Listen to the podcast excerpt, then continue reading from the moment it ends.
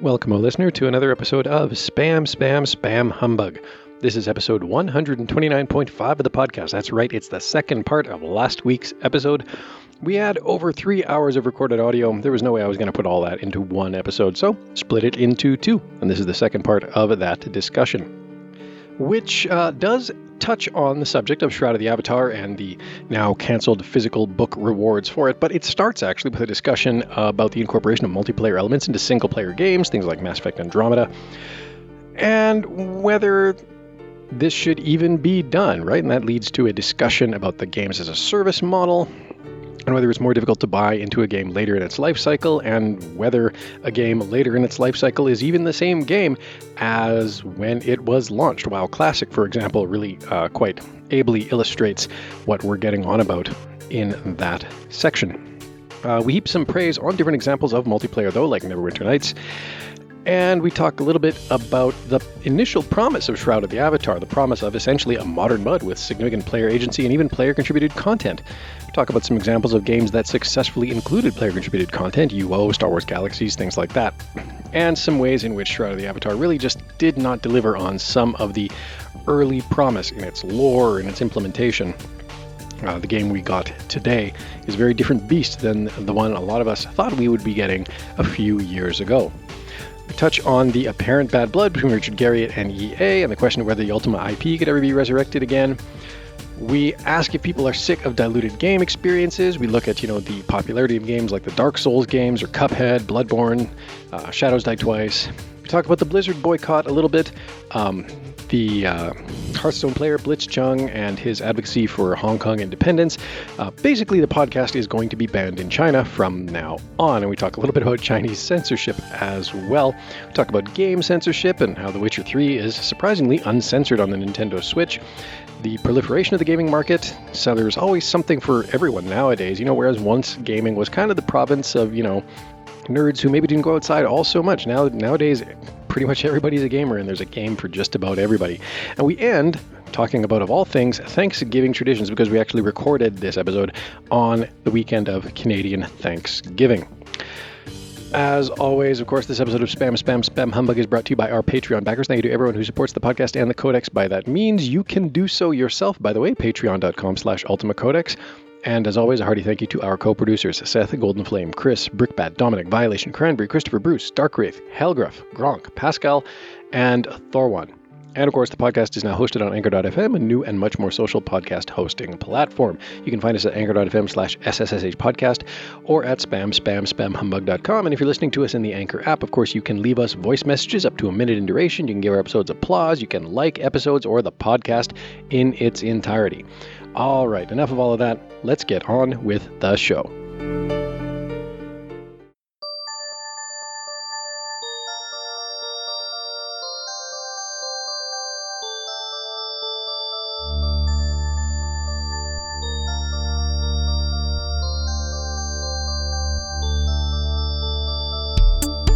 Wow. They did Well- try to uh, to introduce multiplayer into single player game too with uh, with the last installments of uh, of the Mass Effect series, which was not really a success, I think. Uh, Well, Andromeda was awesome. Uh, it's a shame that it didn't sell more. I think it ended up getting a wind of some technical glitches because obviously a AAA game it's released ahead of schedule or ahead of when it should have been released. Uh, but overall, Andromeda was fantastic. Um, I, it's a shame it didn't sell more because a sequel to that would have been would have been great. As a multiplayer or single player? I don't I don't do any of that multiplayer stuff for the Yeah, part. because They're- I they're was- very I was quite disappointed by Andromeda. Uh, how to say that? Uh, uh, s- selling its uh, its uh, high tier version of the game being just uh, points to spend in the multiplayer sh- cash up. Well, that's because it sold so bad that they never came out with the single player DLC they were supposed to. Yeah, but but no uh, no version of the of the higher tier collector version of the game was to include any DLC for the game. The the plan was to sell just points for the I can't remember the, the name of the multiplayer for Andromeda, but it, it was just for that. Uh, Yeah, I, I usually ignore those pieces of it anyway, because that's the game as a service piece, and it's so muddled in this Me Too syndrome uh, that uh, it's just not even interesting or worth playing mostly. No, and that's something that saddened me because they actually put so much work into the multiplayer of that game to try to get people into it. You know, with leveling and progression for each different character you had, limited time uh, event dungeon sort of encounters just for the single, just for the multiplayer. yeah, but then they should have done a different game and not tag the end with Andromeda because I think it's it made it it made in the public eye um, a statement that they didn't want you to play the game for its solo content, but rather for the for the multiplayer with the cash up. And, And I don't I'm- know if they did it with with that one, but a lot of times they would uh, actually have different developer teams, and actually the multiplayer in a lot of cases is an actual different client than the actual single player games. Um, so a lot of times they just decide to put another team because they have to tack multiplayer onto everything because we got to give them some reason to buy packs and loot boxes and other crap well, to continue playing. Yeah, on that uh, score, take a look at U4, or sorry, uh, Assassin's Creed 4. Is the single player and multiplayer content are completely different executables, completely different apps. And you have to choose whenever you're loading up to play it which one you want to play. Yeah, but, but that's gr- that's great when they don't uh, cross over too much. I kind of remember that for Mass Effect 3 there was uh, some multiplayer content um, that uh, Right. that would be calculated in your uh, galactic readiness, I think. So right. if you didn't play that part of the game, you couldn't have that bonus in you in, in that score in the solo game. Well, you could still get the best ending if you went through each and every game and copied over all of the save games and got the save game bonuses from each. You could still get the best ending. You know, Yeah, but but again, uh, tying it to the solo content, I, it's wow.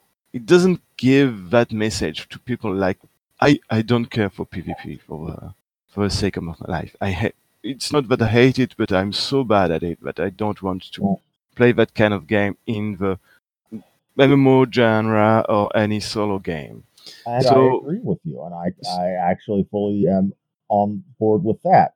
What bothered me the most about the Mass Effect 3 wasn't so much the tying in of having to do PvP to get your readiness, was having to do PvP to get your readiness up and locking PvP behind a day one DLC that you had to pay for if you got the game used or secondhand. Yeah, but then again, the DLCs and things like that uh, been been a problem with most of the games because you can get the the day one with the free DLCs, and then after that, w- s when you get the game on secondary market, you have to pay.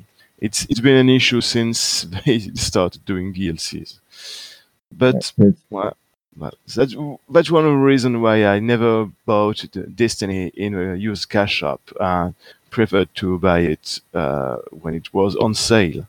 Better, better bang for your bucks. Yeah, see, I'm the moron that that paid like you know a hundred bucks for it with all the DLC and packs and that kind of crap. And they got me twice. you know, at that point, you figure there's going to be that much uh, DLC made for it that it's kind of worth you know paying that that much to to get it. I mean, it definitely is a discount when you buy it at once versus buying it individually over time. Um, but then when it's a game as a service and the game it ends up being something completely different from the moment it launches. Um, you know, it, it becomes hard to to buy in like that. I mean, once again, I, I paid a lot of money for Anthem too, um, and it's like, you know, that it was basically eight hours, and I was done with it. I had no reason to play it anymore.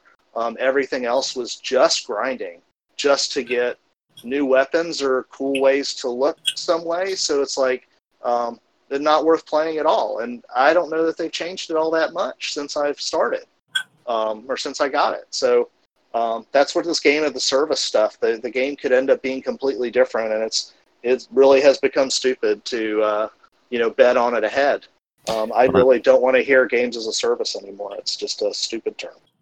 Yeah, but look, last summer they released uh, WoW Classics, uh, and it's very interesting to see how much the game has changed between uh, then and now. And it's it's you can well you can expect a game that has a very long shelf life to uh, to evolve, but to to some points the, game's very very very different now from then, uh, both in content wise, of course, because it was almost what one year after the release of original right. uh, but also in mechanisms. I mean, yes, you still play that warrior or that warlock or that druid in the game, but the way it feels, the way the, the character is built, the way it develops, the way you, you select your uh, your items, very different now from then, especially when you switch from classics to BFA. And I think that sh- the, the game itself, as as it was in classics, couldn't have survived all that long without changing and evolving for the player to, to, to keep the player base interested. And the same goes with the way they delivered uh, story content because story content classic was very dry, very difficult to access. It was only walls of text. Uh, while they started doing more cinematics and trying to tell you the game in a different way. But again, it evolved to the point where you want to play, and that's something maybe that, that happens with many of the more recent uh, online games. You start to playing them online as a solo player, and the thing is, you don't have that much influence, um, visual influence, on the world uh, itself in an MMO rather than in a solo player game. So when you when you have very uh, important events that change the shape of the of a war of a, or of a, of a city, you can't have that in most multiplayer online games, right. wherever, wherever they are. While in a in a solo game like uh, any Dragon Age or all the Ultimas, you could have whole population killed or city razed. That's actually something that happened in BFA. Yeah, but it's uh, it's not it's not it's not uh, executed the same by, way in multiplayer yeah. as it is right. in single player. Usually, it's it's a it's a patch content or or an expansion pack like Cataclysms, which will change the the, the face of the of the world. Right. While in a solo game, it's it the, the events maybe are scripted, yes, but um, it's usually uh, player agency that uh, that uh, that advance the plot, not uh, the devs. Yeah, that was one thing that I liked uh, playing BioWare Neverwinter Nights on some of the multiplayer servers, is because there would be this ongoing plot thread um, of different players. So uh, it was a closed set uh, of players. I think uh, when it was at its busiest, it had probably 30 or 40 active players.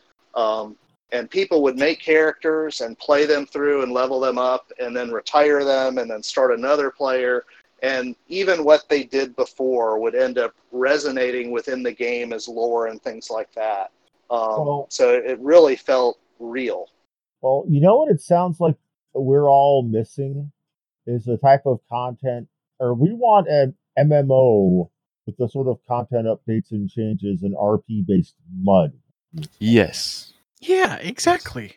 Well, that's that's why I donated a lot of money to Sota. Well, they did kind of promise that we would be having a major impact on the story for other people.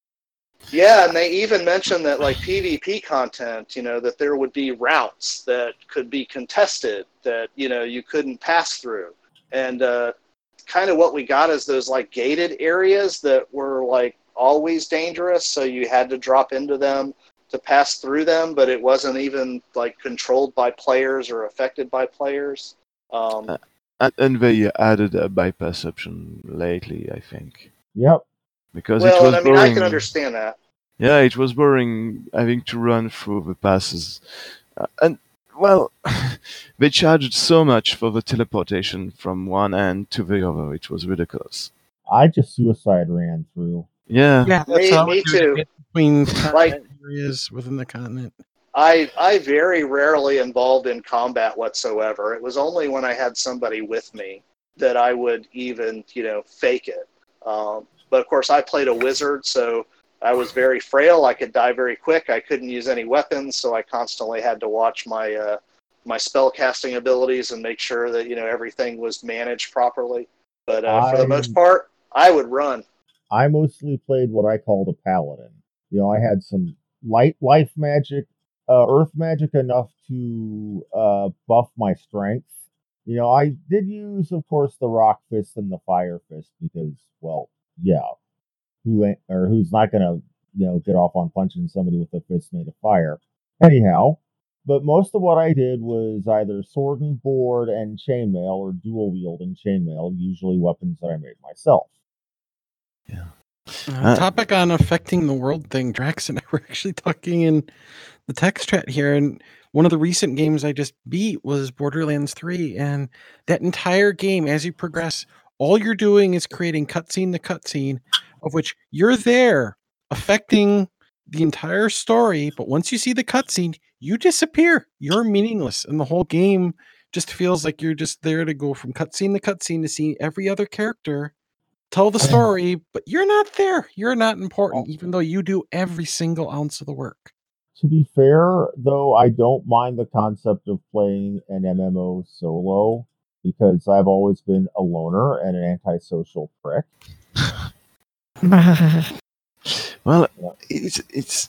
I, I kind of remember the early days of MMOs where you, EverQuest, starting with level five, you couldn't play that damn game without a group. Unless you're a necromancer or a mage.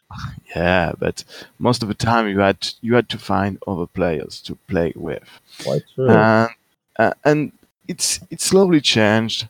Uh, so you could uh, they acknowledge that uh, you couldn't always be in a group for multiple reasons, and started to deliver more and more content that you could do on yourself. To the point where, well, some games like uh, the Old Republic is considered uh, like a quota free for over because you can have all that content for yourself most most of it without ever joining a group. Uh, It's yeah, I, I don't know. In Uh, some I ways, I feel- kind of like that, though. Like, our lives are so much different, though, than when we used to play some of those games. We had so much more time. We had a lot more of our Yes. friends there in contact. Now we're all so busy with lives, Yeah. family. For some of us, Yes, kids. but a lot of people don't have four hours to sit and iron for a Jilling LF2MUBRS. exactly. But then again, that's the reason why I prefer to play uh, non-online, non non-multiplayer games. yeah, Uh, that's why I but- play Borderlands instead of you know playing Overwatch and Final Yeah. Fantasy 14. It's like uh, I only have so much time. And that's the reason why I was disappointed in Shroud of the Avatar because uh, Mhm. part of it, especially in the Kickstarter, was yeah, it's it's going uh, to be a, a, a non-online game with some online components, and it switched rather quickly to that. Yeah, but no, it's a retreat of Ultima Online because the community wants it, and no, I wasn't interested in it at all. So uh, I kept checking in to see if I could experience something like the solo part of these MMO games. But even that it doesn't deliver uh, on on well on an easy format. Yes, you you can play Shroud as a bit of a solo game, but it's it's not that fulfilling. I feel. Yeah, Well, there's I- really not that much content, and uh, there's not that feeling of advancement. The way the story is even represented is just kind of shallow. Uh, maybe there's something there, but just the, the text and stuff, there's not a lot of, I don't know, uh, variety to the story that you're going through. The, the, the incentive to do the story is not there in the game. I mean, yes, I understand that it was uh, a, a reaction to that uh, to that simplified content in, in most uh, multiplayer online games, with not giving uh, uh, how to say that uh, information about who wants to be a quest giver or things like that. But it's it works well in the concept but in the execution, it's it's boring. Uh, when every every NPC has the same character skin and you have to uh, to decide which one is the good one to discuss with. Mm. Well, it doesn't help. Uh, Yeah, I have um, a NPC that I created somewhere in uh, what's the the big city's name? Uh, it starts with an A. Oh, no, Aldora. it starts Ardoris. So Yeah. I have an NPC there. I have no idea where it is. I've never seen it. Um, I know that it's there, um, but fi- I can't find anything in that town. Usually, I'm happy if I can just get out. yeah. Uh, there was some decisions that I uh, that I didn't understand, except to be, yeah, we want to uh, to look behind us rather than front forward. Uh, things like n- no map. W- What in a game in 2018 or 17? they changed that. Yeah, they but- added a map quick. Uh, no, please, no. Not a be- good one. Yeah, Well, the thing is, the map they added was something they bought off a third party dude. yeah. Uh, it takes uh, a- Yeah, it was- lot of that time was- to load. Yeah, once again, a community member that makes something better than they do that uh, they Yeah, ended up but- having to buy to bring in. Yeah, the, the the idea about the maps that you have to collect is not bad. It's just mm, uh, and been implemented so much better. Well, here, here, here's an easy way to implement what they did, but in a better way. You have the map, which you can explore and fill in yourself. yeah, It has all Uh, the uh, stuff, or you buy the map, or you collect the map, or find the map in some way, shape, or form, and it fills it in for you. uh, in, and uh, and I want to be seen on the map as a dot, not uh, having the map and and where am I on the map? Uh, it's, Well, well, Ultima has actually done exactly what you're asking for, Klaus, in Ultima Seven, or and you and not Ultima Seven, freaking Under, Ultima Underworld. Yeah, but before Ultima Underworld, there was a game that was called Black Crypt. I don't know if you are familiar with it. It was a dungeon crawling game that uh, existed in the heyday of the Amiga and the Atari. And that game had a, fi- had a, had a spell that uh, you had to cast to, uh, to to create the map in the game. Yeah, it was gimmicky, but if you wanted to, to go away like that, you could have any other way rather than nothing. Wow. Uh, and having having a the, the, one of the perks of being uh, an early adopter of of Sota was, I think, the map atlas, in which you could have all the maps tucked in. Yeah, so they didn't take that much space in your inventory. Wow, wow, what what a progression!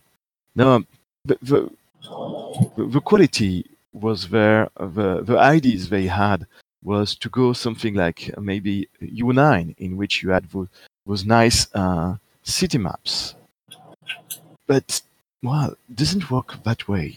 And the map was very different uh, feeling from from a solo game. I, I don't know. Well, at least you can have dance parties. Yeah, yeah. Again, there was some some good content. They tried to have some some interesting. Uh, early on, there was was was was things uh, with uh, with uh, so many people coming from from other dimensions and and that that uh, strange technology creeping up in the game, being part of uh, having all these avatars being around. But it never was really followed up by anything. I don't know. Yeah, there's a rich lore in the game, Yeah, But- but but it's like not represented in the game. Like the No. lore is all external. and it's even in then, the book. the- in- even No. when the, the lore of the book, I, I won. I, I'm quite read books in MMOs, you know, item books in MMOs, are the exception rather than the rule. Yeah, but then again, um, it's it's one of my main disappointment with Shroud of Avatar. I waited for a long time to uh, to get my, my my box, and yeah, I did get it. And then I opened it up, and wait, what? Nothing. There was nothing in that box that justified me expect to get it. Um, Yeah, my When- last when hope was the book. yeah, was the fucking book? I mean, in, in any Ultima game, Hey, one, more, one more time. That fucking book. Yeah, I, I mean, yeah, I'm quite happy with uh, with Lord British reminiscing on Ultima 3, uh, but I don't care. Uh, no, I really don't care. I wanted my law book in my in my box so I could read it, and and it is even worse because in games like Dragon Age or other modern games like Pillars of Eternity or Divine Divinity, you have you have lore content delivered in that in-game compendium. Yeah, it's it's it's it's tied to some event or to, to, to some objects you have to analyze, but you have it in the game. Uh, so you don't have uh, that book in the in the, the release of the, of the game. And even then, they, did do some very wonderful work uh, with that with those games, but not not in Shroud. In Shroud, you have nothing. You have you have nothing uh, as a like a compendium in the game, and you have nothing in the box or as a PDF. So you have to discover it yourself, yes, but for what mean? I don't know. Discussing with other players? Well, uh, here's the thing that I remember that kind of quickly fell by the wayside that was mentioned very heavily in all of the lore leading up to the game was yeah, you're an avatar, but don't tell anybody that. There would be consequences if any of the NPCs figured out that you were an outlander, that you were the, an avatar because of because they still blame the moon blowing up on people like you. And yet everyone knew you were an avatar, outlander, or whatever, like yeah. almost from the start. From the get go, from the starting quest, you are you are you are pointed at as an outlander and as and a potential savior of the of the world again. Yeah, and by the way, we're all taking your land away from you because we're all moving in in droves. Yeah, that's that's one of the things that bothered me f- to no end from the get go. It was the time we spent on on housing and how they decided to have cities well completely shallow because of that. Uh, well, the one mechanic I enjoyed was being able to rename your vendors because my vendor is now called the Book Betrayer. Oh. And oh, once I can ever get a blank book, I'm going to write a story about Beast British that he's going to be sold on my vendor. uh,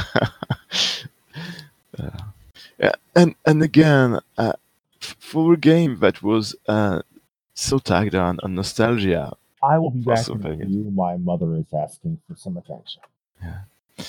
I, I was surprised that you didn't go to Britain very early on in the game uh, and meet anybody that was familiar, because well, it was it was still a nostalgia filled game. Well, it definitely, you know, visually and operationally had a lot of uh, inspiration from uh, U9. Um, there was a lot in it with how it played and some of the mechanics that yeah. definitely once you started playing it, you're like, oh yeah, I remember. It was, it was like U9 without all the, the bugs that were written in that thing. Um, and smooth. You know, it played a lot better. Not as good as a modern game, but better than U9 did. I, I don't know. I one of the things I missed in, in Ultima 8 and Ultima 9 was the lack of portraits. Because with portraits, they were able to to transcend the limitation of sprites and still have different NPCs going on. So it was easier to, to distinguish that NPC from, from another. Ultima 9, they had to have different character models completely uh, and very defined and we have as the same somebody that here. had their picture as a character in Ultima, yes, I remorse that decision. And newer games do that. Shadowrun Returns did that, and it worked well uh, with character portraits. And that's one of the reasons why I've, I discussed this with a friend.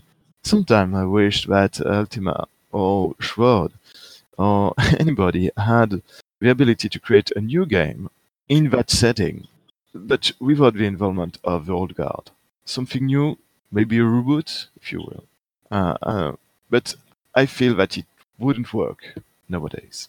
There's too much of uh, of bad blood with between players uh, and developers for that, and there's not too much attra- attractivity to reboot that, that game franchise. I think. Yeah, I still think that EA, whatever happened between EA and Richard, kind of made them just just want to bury Ultima, and I don't but, think they have they don't care about doing anything with that property just because I think that at some point they know Richard will probably bump his head up somewhere and say, "Hey, you know that one thing that kind of belonged to me." Yeah. Um, you know, just and they just don't even want to deal with them. They don't even want the phone call. Um, but that's what it feels like because that was a very popular series back in the day, and they could really end up, you know, creating a good game off that property. I don't know because they still created that that, that shit of Lord of Ultima, uh, and they tried something new with Ultima Forever. So they they, they, they have that willingness to uh, to try something, but I think that the old guard will, will never ever let anything happen to Ultima. Uh, last uh, list of, uh, of an Ultima 10 or something like that, and th- that's a shame. The game's good, but the game's series need to be rebooted because it can't continue like that. You know, there's too much uh, for a new player to uh, to to to absorb. And rebooting the game with modern sensibilities could be interesting, but I don't sh- I don't know how they would market it. Yeah. Again, well, uh, nowadays, I I feel that they, they should treat it as an IP rather than a, a game series by making something maybe different, maybe more interesting, maybe shorter. Uh, yeah, Worlds of Ultima just make them all different themed.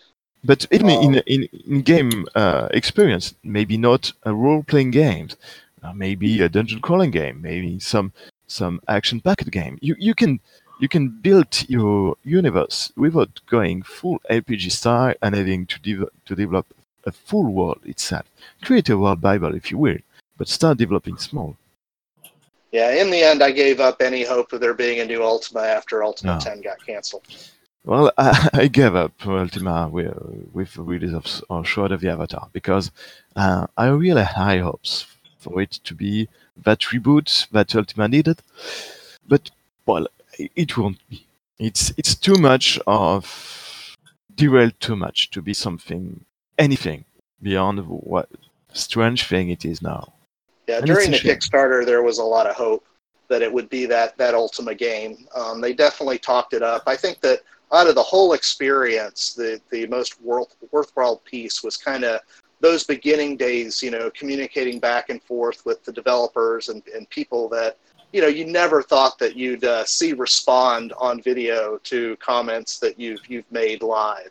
Yeah. Um, and even working with the developers on the project, you know, was was was enjoyable to a point. There was some negative elements there that uh, I didn't have control over, and um, of course, the project never went live. But um, you know, just being involved in the community and working on the different things was fun. It was just a shame that there wasn't anything at the end of the tunnel. It just kind of puttered out as fewer and fewer of the community were included in the discussions of, of how to move forward with the game.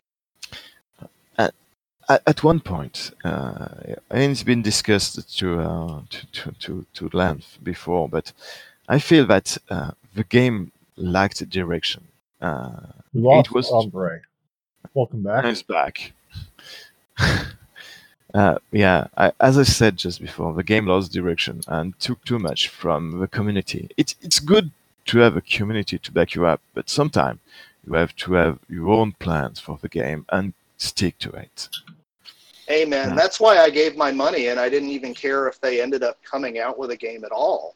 And Uh, I, but I, I gave I gave that money for them to actually make a piece of art created by artists, yeah, not that's to have Kickstarter. something with community throwing it at the wall. No, there's Yeah. a lot of, of Kickstarters though that were, were true to the artistic form and you know held their their uh, community at bay. Um, you know, and some even had good communities that they were able to actually filter it. I mean, some of the Divinity stuff, Shadowrun, Yeah. um, a lot of those did very well with the community. The BattleTech one um, with Hairbrain Studios, the way that they worked with the BattleTech community, um, you know, there's good examples of that. It, it's Yeah. these people just took stuff and tossed it on the wall and put it in, usually so they could charge somebody extra for it.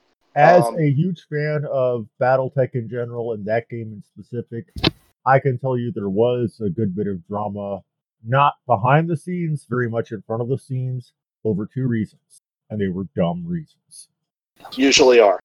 One, the lead, one of the lead developers, uh, Kiva, was a transgendered person, and a lot of people were like, "We don't want that." and yes, they used that as a pronoun in this situation, which really bothered me. Yeah, I remember that.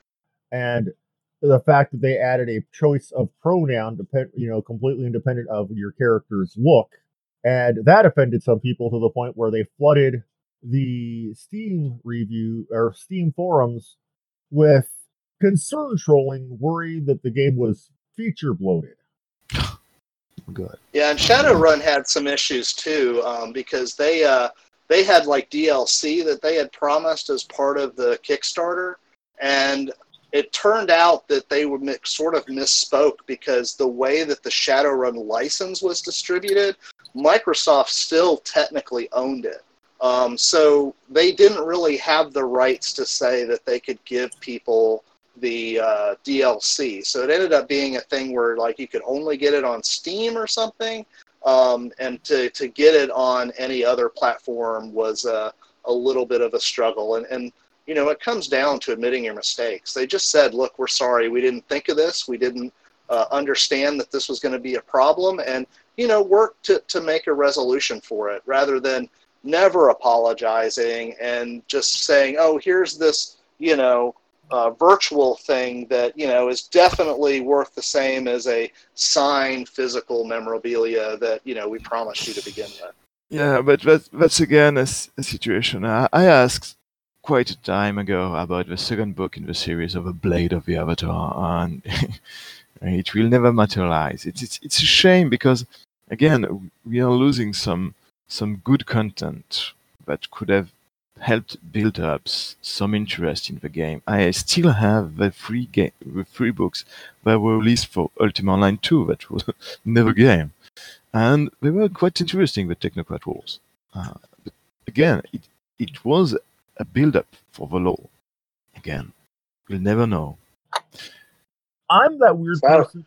I'm anti-social. I mean, I like the way the game is in MMOs. I like, you know, not seeing other people, not necessarily interacting with them. I like the way the reward system is set up in MMOs compared to single player games.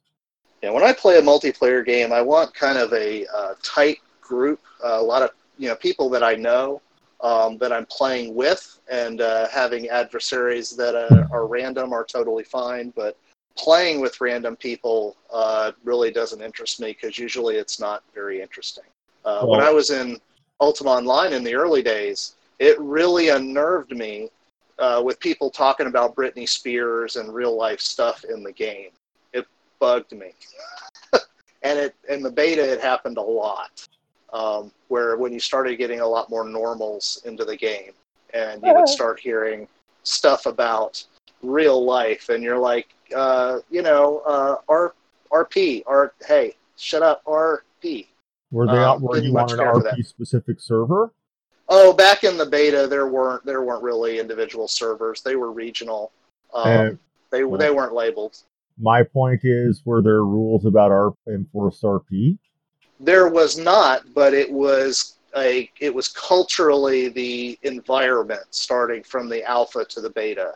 Most of the people pretty much spoke in character, um, and that's just how it was. But when they opened up the beta a little more, and you started getting just people that had never played Ultima before and were getting in on this thing that they had heard about, um, that's when you started to get you know things that slipped in there. And I, I tend to not like that. Most of the uh, most of the Neverwinter Night servers I played on had a fairly strict uh, uh, in character rule. Um, and you even had designations for anything you said out of character. So that if you did say something out of character, it could be ignored and filtered out of the of the main chat.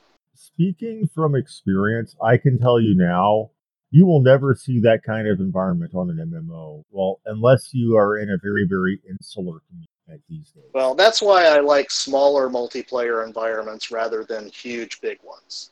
You know, it's fine to go to a theme park, but you know, I I kind of like when I'm playing a game to get immersive. well You know, and I was laughing when everyone was talking a while ago because uh, I I play games all the time. I have not stopped playing games. That's that's pretty much my core core thing, and uh, I will play for hours a day if uh, if allowed. It's awful interesting that you mentioned the term theme park because you know this is something I you know I feel obligated to speak on. This is one thing that you see a lot of your old schoolers talking about is complaining about the theme park nature of of MMOs these days versus the quote unquote sandbox version of things back in the uh, Ultima Online and EQ and Star Wars Galaxies days. Here's the thing though, in my experience in those games, a lot of your content was player created, which means for a lot of the case, there wasn't much that the devs actually made. Most of it was player work. And you can't really, these days, rely on that because people will complain that the game is wide open and empty and boring. And they wouldn't necessarily be wrong. I mean, who here has played Star Wars Galaxies back before the new Game Enhance? Galaxies required a monthly fee, so therefore I did mm. not play it. Yeah, I didn't really play it too much. It was pretty late and was only for like a month. Well, there is a reason I bring that up. One of the major complaints about Star Wars Galaxies from a lot of the fans who came from other MMOs, like, say, EverQuest, was that Star Wars Galaxies was a big, wide open game world with very, very actual little to do. I mean, to the point. I mean, I'm actually trying to find. I'm actually trying to find a specific uh, uh, comic from one of the comics I used to read called uh, GU Comics. It was originally a EverQuest fan comic, which ended up being more. I mean, let me actually link this image real quick into uh, into screenshots that a lot of their common complaints was that there was no content in Star Wars Galaxies. Is that it was whole wide worlds of nothing because people were expected to make cities, people were expected to uh, to make 90 99% of the equipment in Star Wars Galaxies was player made. You know, if you were getting heals in game, it was from another player. If your gear was getting repaired, it was by another if you were getting buffed, it was by another player. The only gear you got in that game that wasn't from another player was quest rewards. And there were so very few quests in that game, it wasn't funny. Yeah, you can definitely tell influence from Ultima Online on that.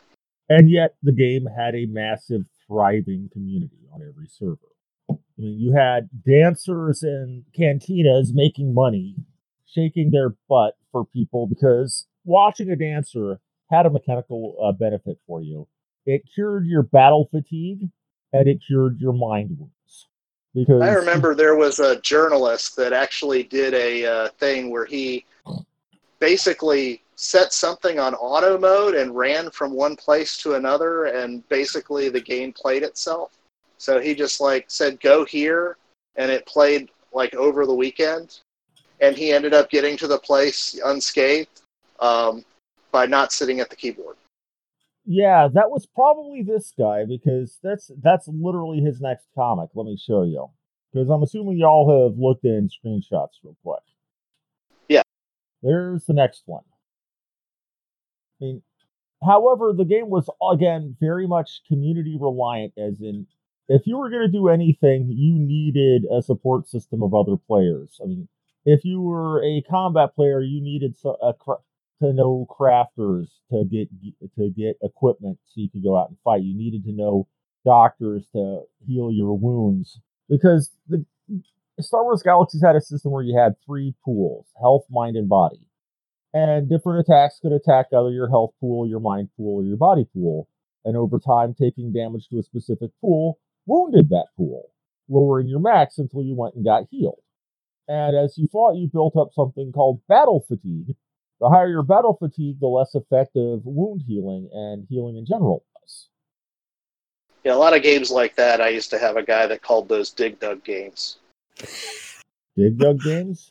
Yeah, where basically you have a set number of skills and uh, it, you're basically managing. So usually it's like skill one, one, one, one, and then skill two. So it kind of felt like you were pumping, pumping, pumping, pumping, exploding, pumping, pumping, pumping, exploding.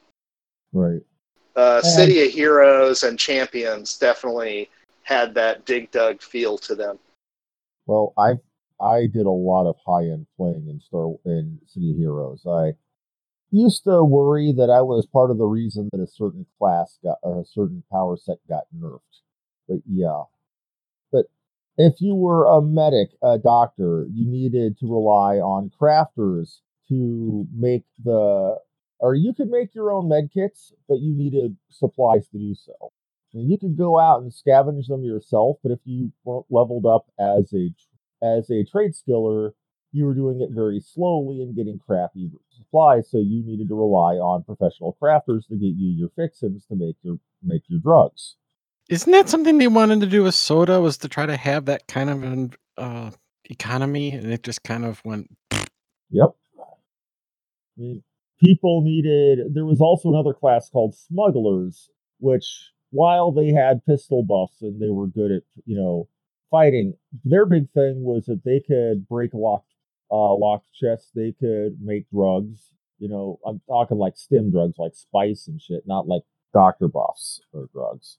They could slice and illegally hack weapons to make them attack faster, have more defense at the cost that Imperial guards might potentially try to confiscate it from you. But there was this wide support group, but everybody needed the rest of the of the chain.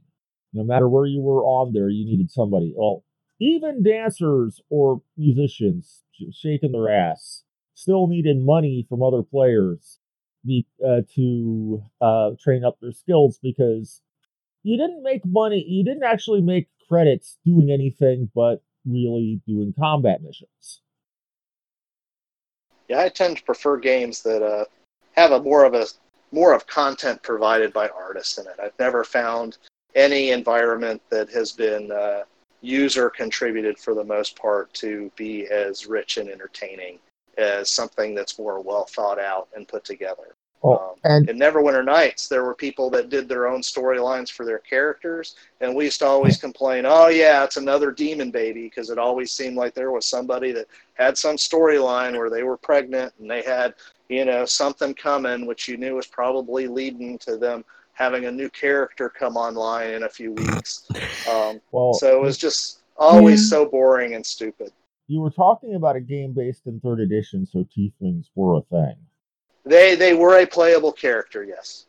So we're talking uh, we're talking a version of D and D where special little half demon snowflakes were baked into the system.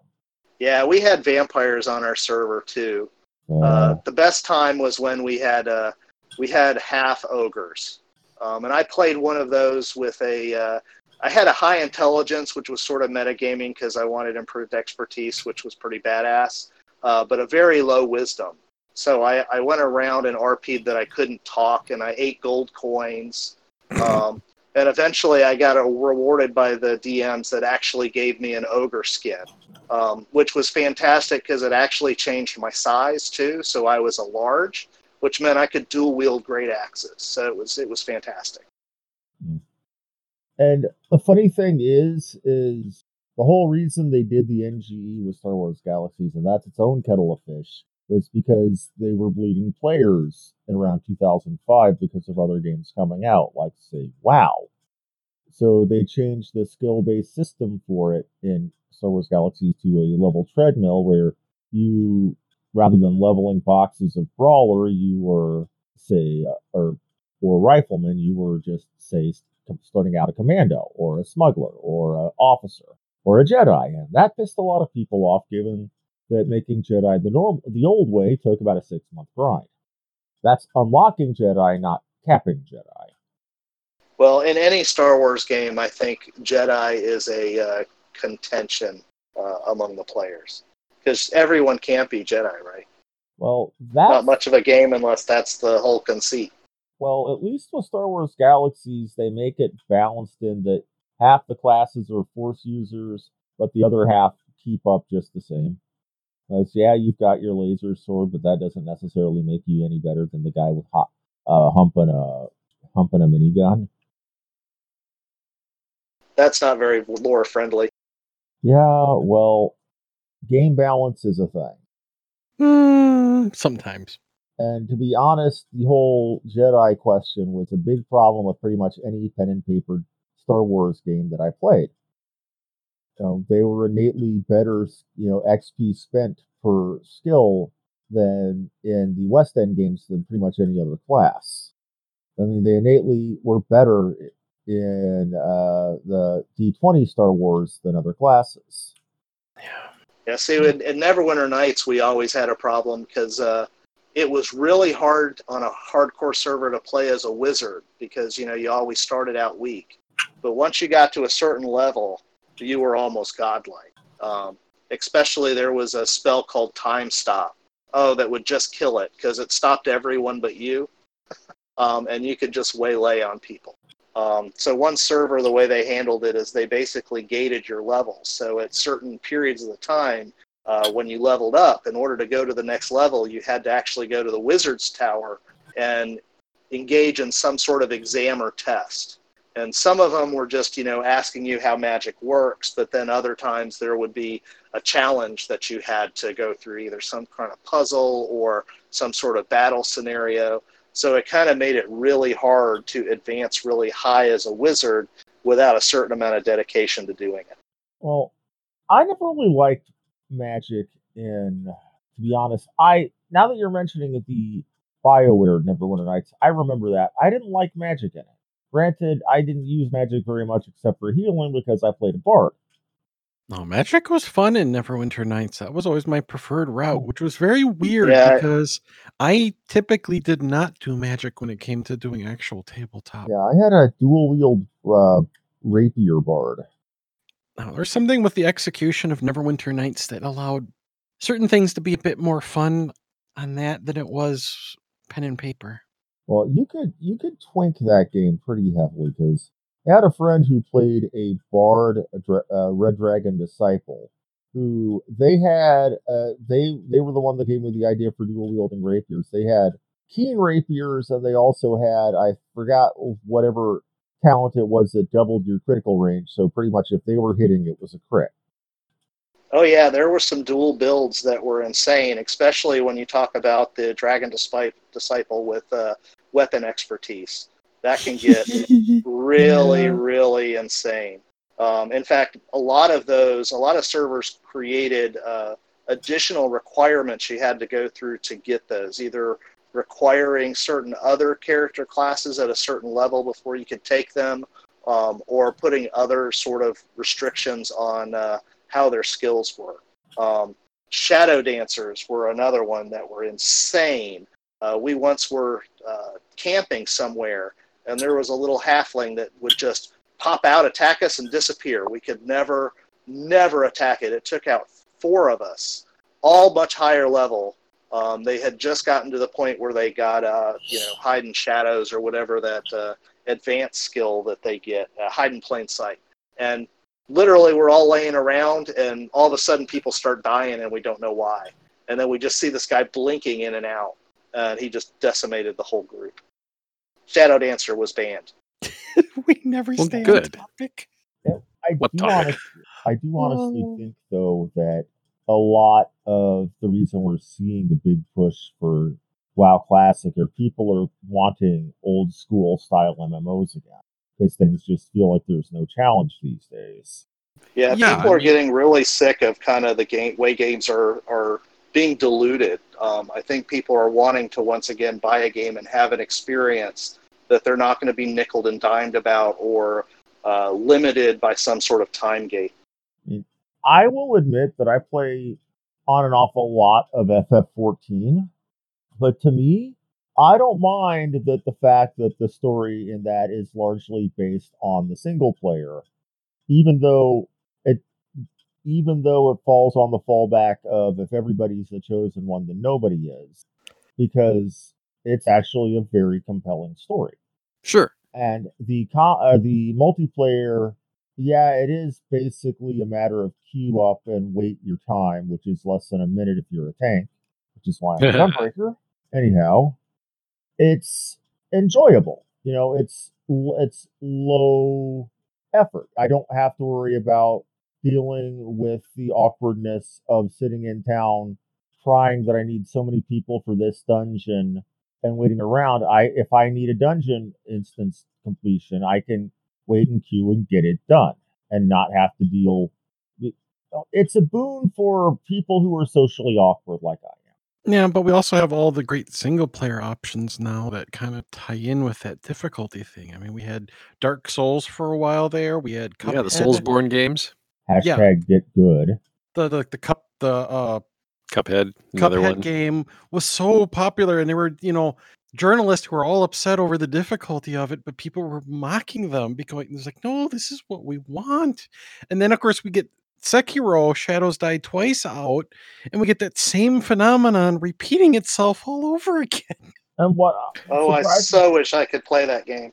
I know. What surprises me about Sekiro though was I was worried that because it was going to be largely more stealth based, that your dark your Soulsborne crowd would be upset at it for being not what they expected. Well, but you can still have Yeah. like grinding difficulty in a stealth-based context. True. Yeah, and I don't know how stealth based it is. I mean, you can do some stealth things in it, but the combat is is just very deliberate. And uh, in Dark Souls, you know, it, it's really different in that because in Dark Souls you were really a lot more defensive. Um, it was more about being able to block and hit when you can hit. Um, in Sekiro, it's really you have to be aggressive if you are defensive, then you'll still have your fatigue meter go down and then not be able to block anymore. And in the meantime, the enemy uh, is uh, really sort of getting stronger based upon their number of hits. So it's kind of very difficult to get into if you're used to the prior games, um, and it's unforgiving. Uh, one one mistake, and and you could be toast in a second. Oh yeah, one of my favorite streamers played all of Sekiro, and it was fascinating to kind of watch him learn and kind of change his style as he kept progressing through the game. And it's one of those things where I, I Mm. kind of sometimes wonder if they didn't take all the wonderful feedback and stuff they learned from Dark Souls and say, you know what, we could do something that is so different but still so similar and get a completely different reaction that is just as amazing. Well, speaking of carefully measured aggression, that was something that uh, Bloodborne was actually very good at. You couldn't play that game defensively. There was there was two shields in the game, and they really didn't do a blessed thing. You were, you know, you were the best way to take a hit was to not be there when it landed. Yeah, well, that's true in real life too. So Right. Yeah, you could level up and get more HP, but armor, you couldn't level your armor in Bloodborne like you could in Dark Souls. And in many cases, with the exception of certain stats, namely the ones that kept you from going batshit insane or getting poisoned, armor tended to be fairly cosmetic in Bloodborne. fair enough. Well, and then one problem with Bloodborne is it doesn't exist because it was on PlayStation. Well, here's the thing, Umbre. It, you know, it's a free country. You're perfectly within your rights to be wrong. No, it, uh, it just doesn't exist in my world because I don't have a PlayStation and never will.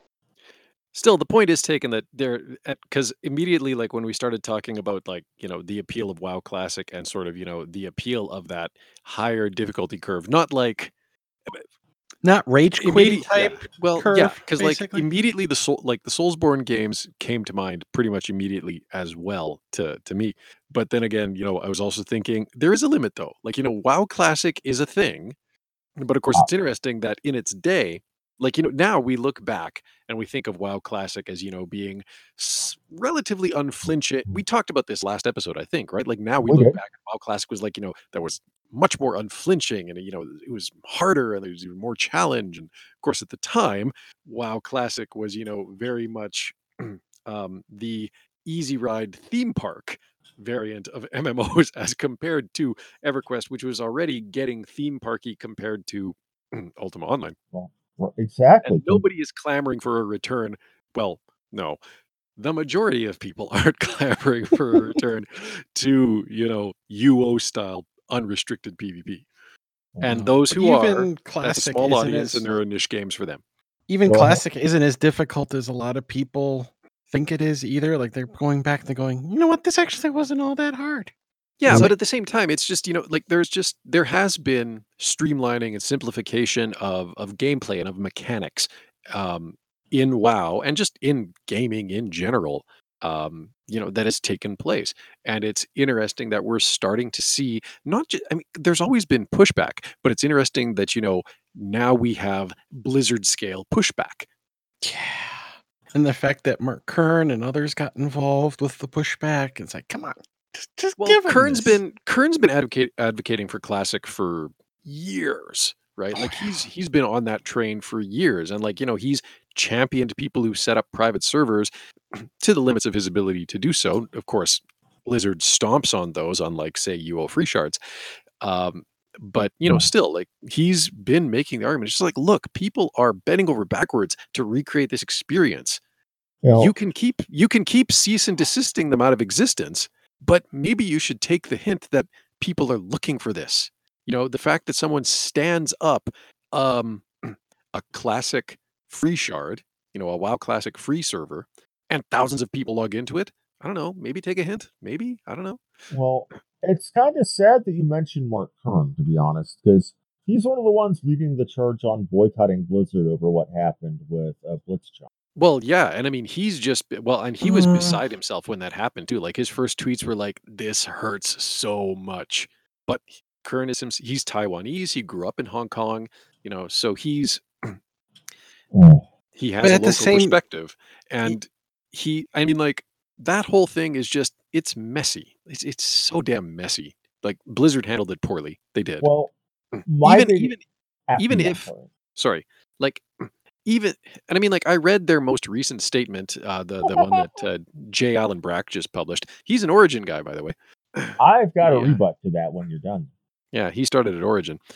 Um, and like, I think that in a lot of ways they're still more in the wrong than not.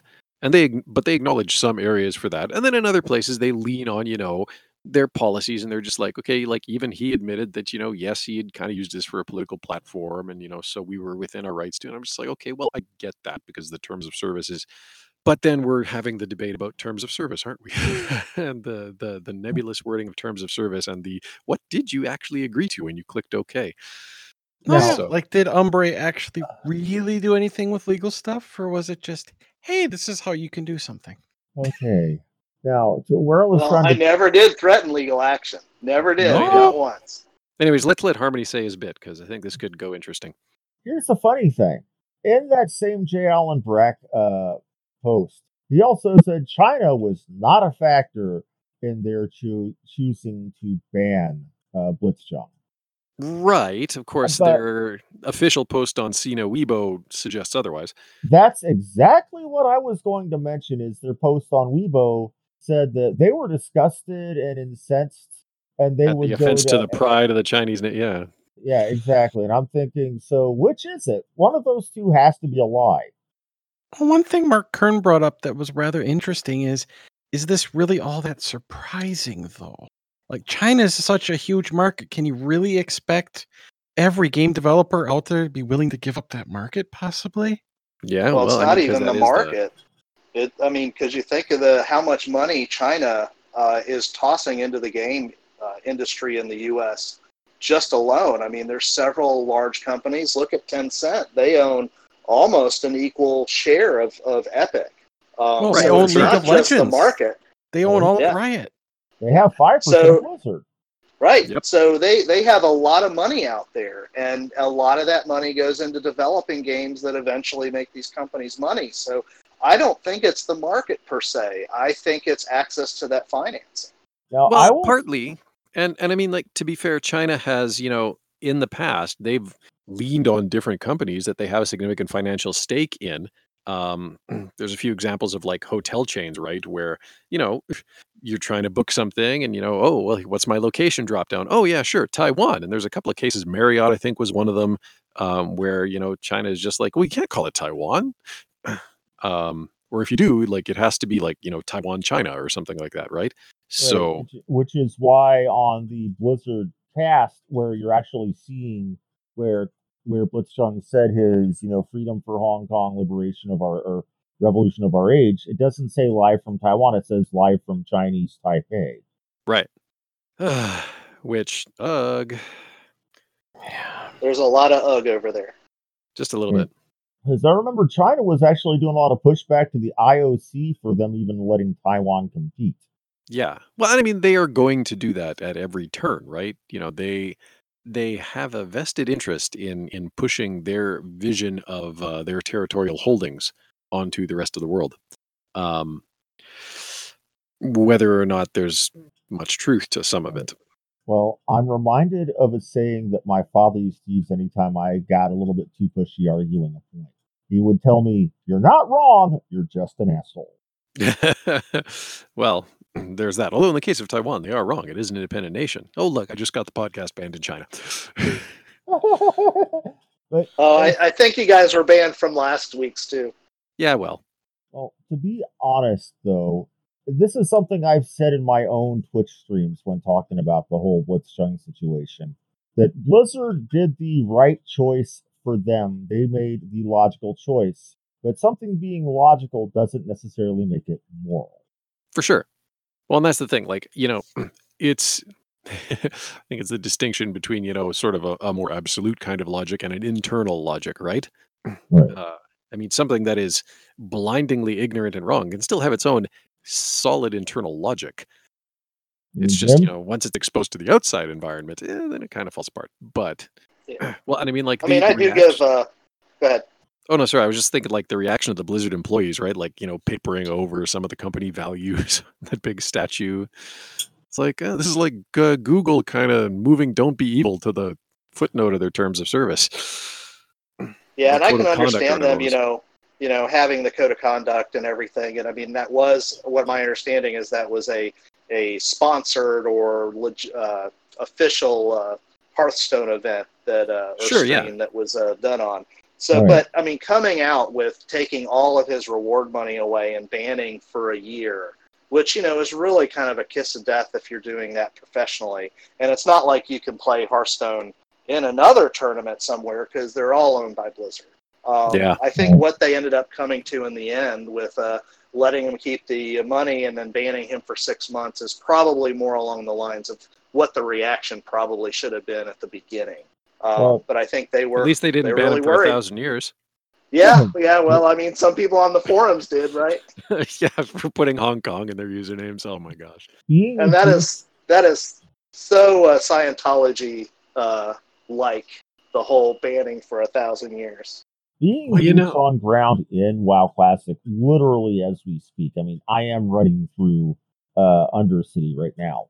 Sure. Um, people are uh, afraid to even mention the protests or e- afraid to mention Blitzchung because they're afraid that if they mention it in public channels in the game, they'll get banned too.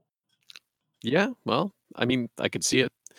Uh, which sucks, but you know, I mm, I don't know. I, I Well- honestly I think some of the best pushback that's come from this, you know, I mean, in addition to all the hell that Kern's been raising, I've enjoyed reading everything that he has put out. But um just, you know, things like um using Mei as a uh, you know, as a protest symbol. You know, trying to trying to get Overwatch banned in China because its characters keep popping up as you know symbols of the Hong Kong protests. Um, someone even Mhm. suggested trying to use like some Star Wars characters or like Star Wars imagery to do the same. Well, Winnie the Pooh's already banned over there because she and Jinping's got a fragile ego. Yeah, well, yeah, but just you know, just just that kind of stuff, right? It's just like, okay, well, you know what? If they're gonna do it, if that's how this is played, then guess what?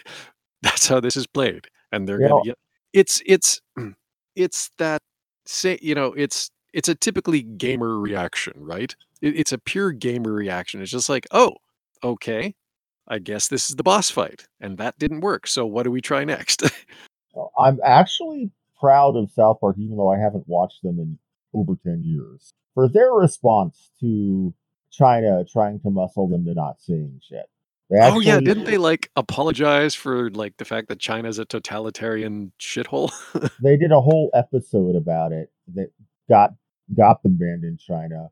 But of course, part of it included Stan Mar or no Randy Marsh, who now is growing a pot farm. Last I heard, As you do. Uh, uh, you know, uh, him and another character shouting "fuck the Chinese government" in those exact words. Yeah, well, I think that was, you know, they that they knew that they weren't going or that they weren't going to, yeah. yeah, yeah. It's like, oh, we're already banned, so all bets are off. Uh, that's less burning their bridges and more uh, dropping a nuke and then salting the radioactive earth. Pretty much. Well, that's those guys though. South Park, those those guys have been insulting people for quite a while now. Uh, They sure. really don't care. Yeah, I mean, it's not that much of a surprise that they would double down, but still, it's nice to see in it in you know in this context. But just yeah, I mean, just some of the reactions is like you know, all right, fine. If uh if we if that's how this is going to play out, then let's get you know this other lucrative property that belongs to Blizzard also banned in China. And hey, while we're at it, let's do something with Disney too, because screw them all. Uh, funny story. Apparently, this is something I've heard. I don't know if this is conspiracy theory bullshit or not. But Who can tell these days? Say again. Who can tell these days? Well, Poe's law is a thing.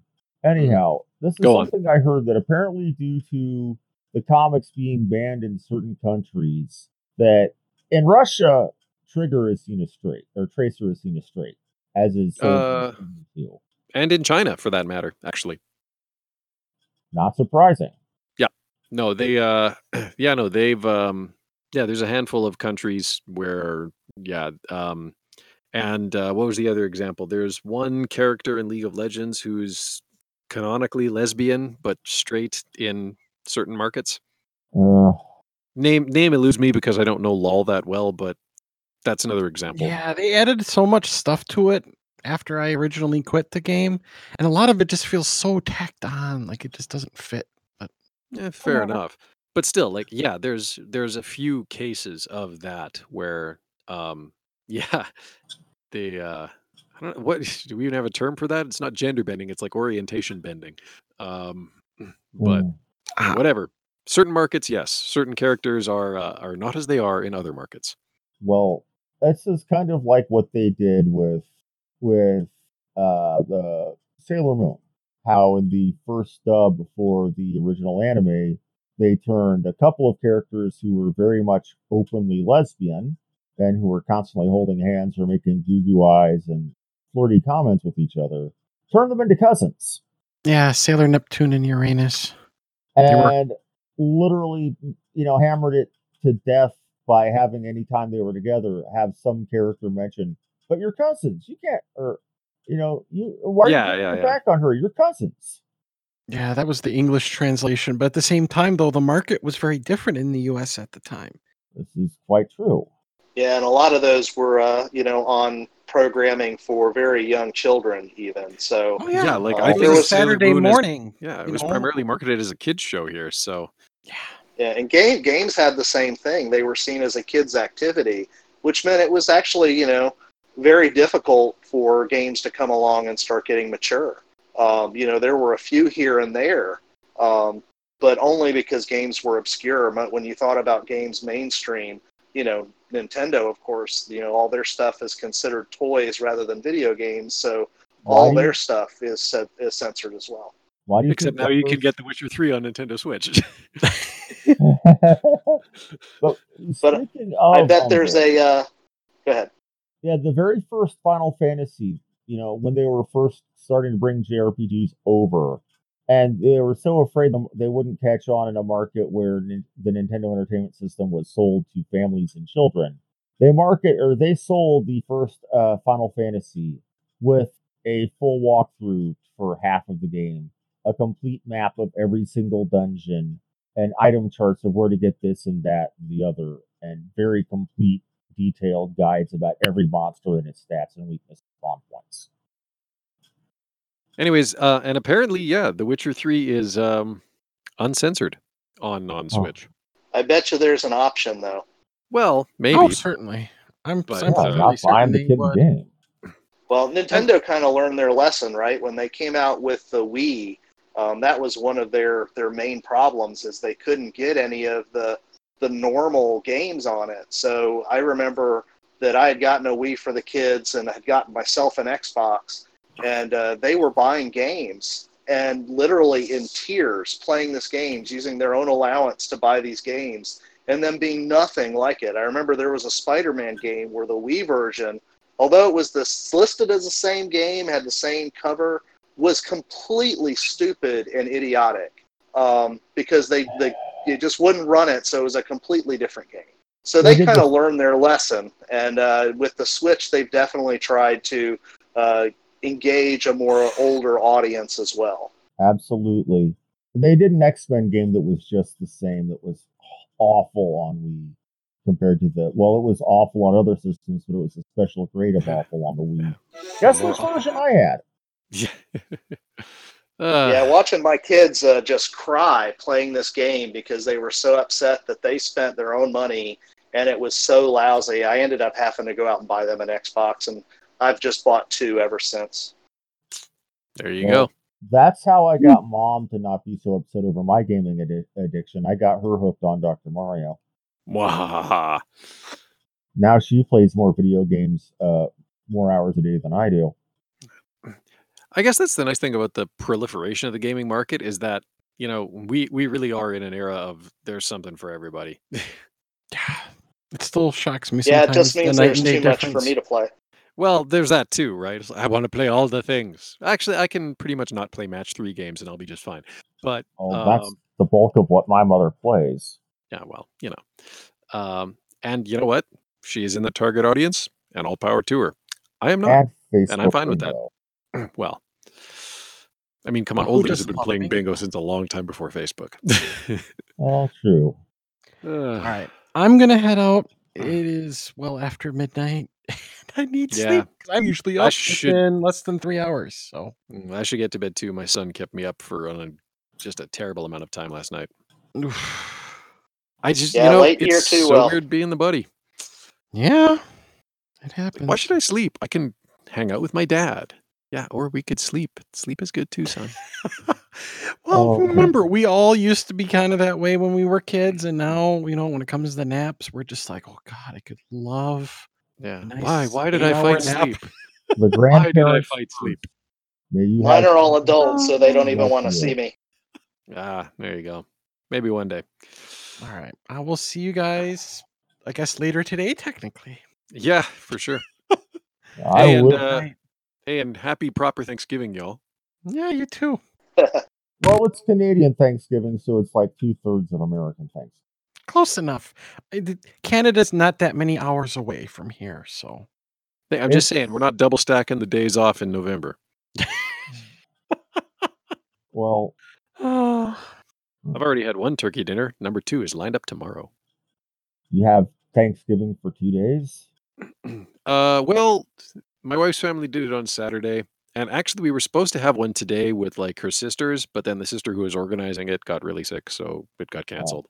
So it would have been three days, but two is fine. Two is fine. Well, with my mother and I, being that we live alone, well, together, she's turning 75 on Thursday, so she kind of needs somebody to live with her to make sure that she can get a lot of the things she can't do for herself done. For sure. Or in a few grumbling cases, what she won't do for herself done. But that's a, beside the point. Anyway, uh, we will for Thanksgiving often get a, you know, the smallest bird they have in the store, like a 10 pounder Sure. and it will still last us four or five days, and we'll still have some meat left over that we'll save for months down the road, put in the deep freeze, because by that point we're sick and tired of turkey, Yeah. Or you can save the carcass, make soup, something. right? Because it's like we'll have the full spread the first night, you know, the with the the turkey and maybe uh, stuffing and mashed potatoes the second night, and then the next day's will probably be hot sandwiches and soup after that, For sure. like you do. I used I used to work at a restaurant called the White Spot. Um, very popular restaurant chain in British Columbia. They tried to do an Alberta invasion and it kind of flopped, but uh, it's failure to understand your target market. But one of the dishes that they have is a turkey dinner, and they've kept it on the menu for like decades now, and it's never particularly popular. You know, like in a typical evening, I might make one or two of them, but it was not the thing that I was sending out consistently.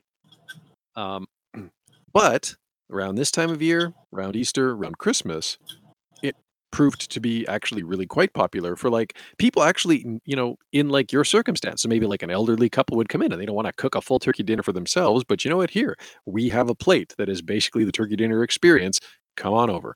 Um, or you know single elderly person with you know a younger child or or someone um, coming in. Same thing right? You know just around this time of year uh, working in the white spot kitchen getting lots of orders for two turkey dinners three turkey dinners. And i mean in a way that's you know kind of cool like it was kind of cool that the restaurant recognized that that was like a little niche that it could fill um, and it put it out there and people availed themselves of it. Because you know you know you're right like a 10 pound bird that'll last two people a hell of a long time and some people don't want to actually go through that full effort of just like we'll get a bird roasted put all the trimmings together it's just like you know what we can just go to that place and you know just get like a plate and it's the turkey dinner and we can have our turkey dinner and uh, then we're done Mm. and we don't have turkey for four more days A couple of years, what we actually did was we got the butcher at the grocery store to cut the bird in half. We'd have, you know, again, we put one half in the deep freeze, have, you Oh, know, yeah. cook the other half and take the other one for Christmas on a Kwanzaa. Yeah, well, and especially because your Thanksgiving is end of November, so you're literally like, you know, just oh yeah, half a bird now, half a bird in a month. Quite. Done. That would work. But Okay. It used to be when it was my sister and her ex-wife around, we do the full spread every year, you know, for you know Thanksgiving and Christmas. When and with my ex sister-in-law eating like I do, which is to say like a horse, hmm Bring it. we went through you know the same time it would take us to go through the turkey now we would go through a turkey several pies you know mountains of stuffing. Well dressing i'm sorry stuffing is evil. You can't get you can't get wet bread in a bird hot enough to kill off all the bacteria i'm sorry. I I prefer dressing. right. I can do more with the seasonings. quite and that's actually i'm glad you mentioned that because that's a problem i've always had with stuffing is if you put it in the bird it doesn't taste like spices and stuffing it tastes like bird Yeah. given Celery al- salt.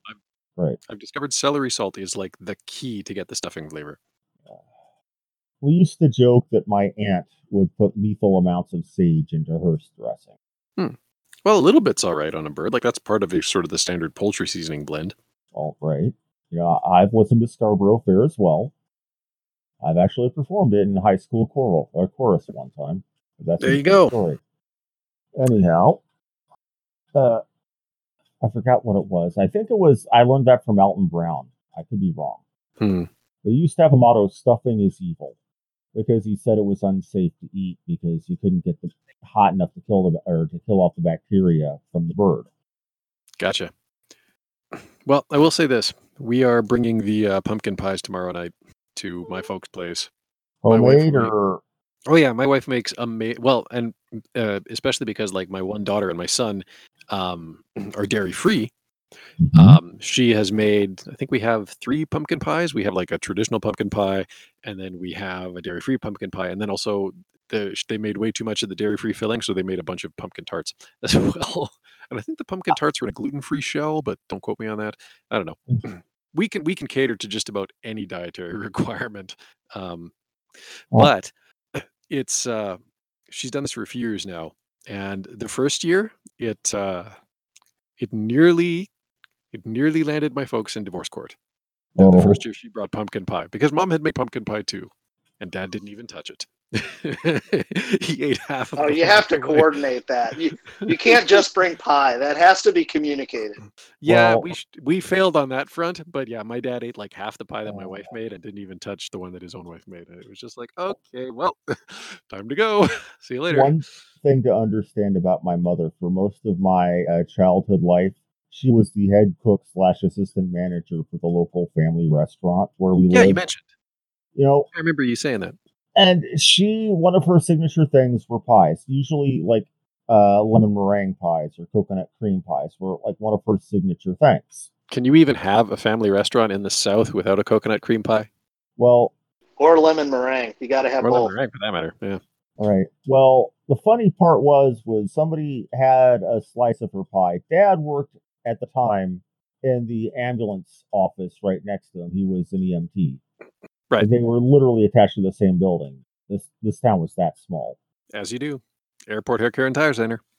what was that from anyway? That's a Ron White uh, Ron White sketch. He was talking about flying out of you know some small little town. He's like, I took off from the airport hair care and tire center. But as you do, anyways, go on. Um, a man actually proposed to mom uh, for her, you know, over her coconut cream pie in front of dad, knowing better. well, it's a good thing the EMT shop was right there. Oh, yeah, but dad was one of the EMTs. Look, just because he puts a guy on the floor doesn't mean he can't resuscitate him afterwards. Oh, that, you know, add an apology, and that would be probably one of the most quintessentially Canadian things I've ever seen. what, more than a moose in the Tim Hortons drive through? Yeah, that's the thing is, I see a moose. I don't think Tim Horton. I don't think Canada. Uh, I think uh, that one old TV show, Northern Exposure. Fair enough. Anyways, I should get to bed. Um, Same so, here. Yes. Let's all let's all go to bed. Bed sounds good. Except Klaus. Klaus has to go to work. Uh, I'll probably still be up for another couple hours, running around trying to figure out what I want to do next in World of Warcraft Classic. Well, have fun with that.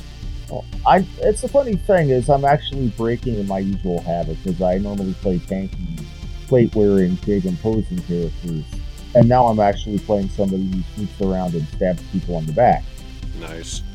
Very nice. and I'm finding it immensely satisfying. Well, why wouldn't it be, really? Mm, True, true. All right. Night, everybody.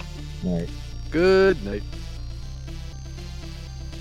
If you want to participate more directly in the podcast, you can send us an email at ultimacodex at gmail.com, or if you're feeling a bit braver, you can leave us a voice message in one of three places the podcast website, our Facebook page, or on anchor.fm.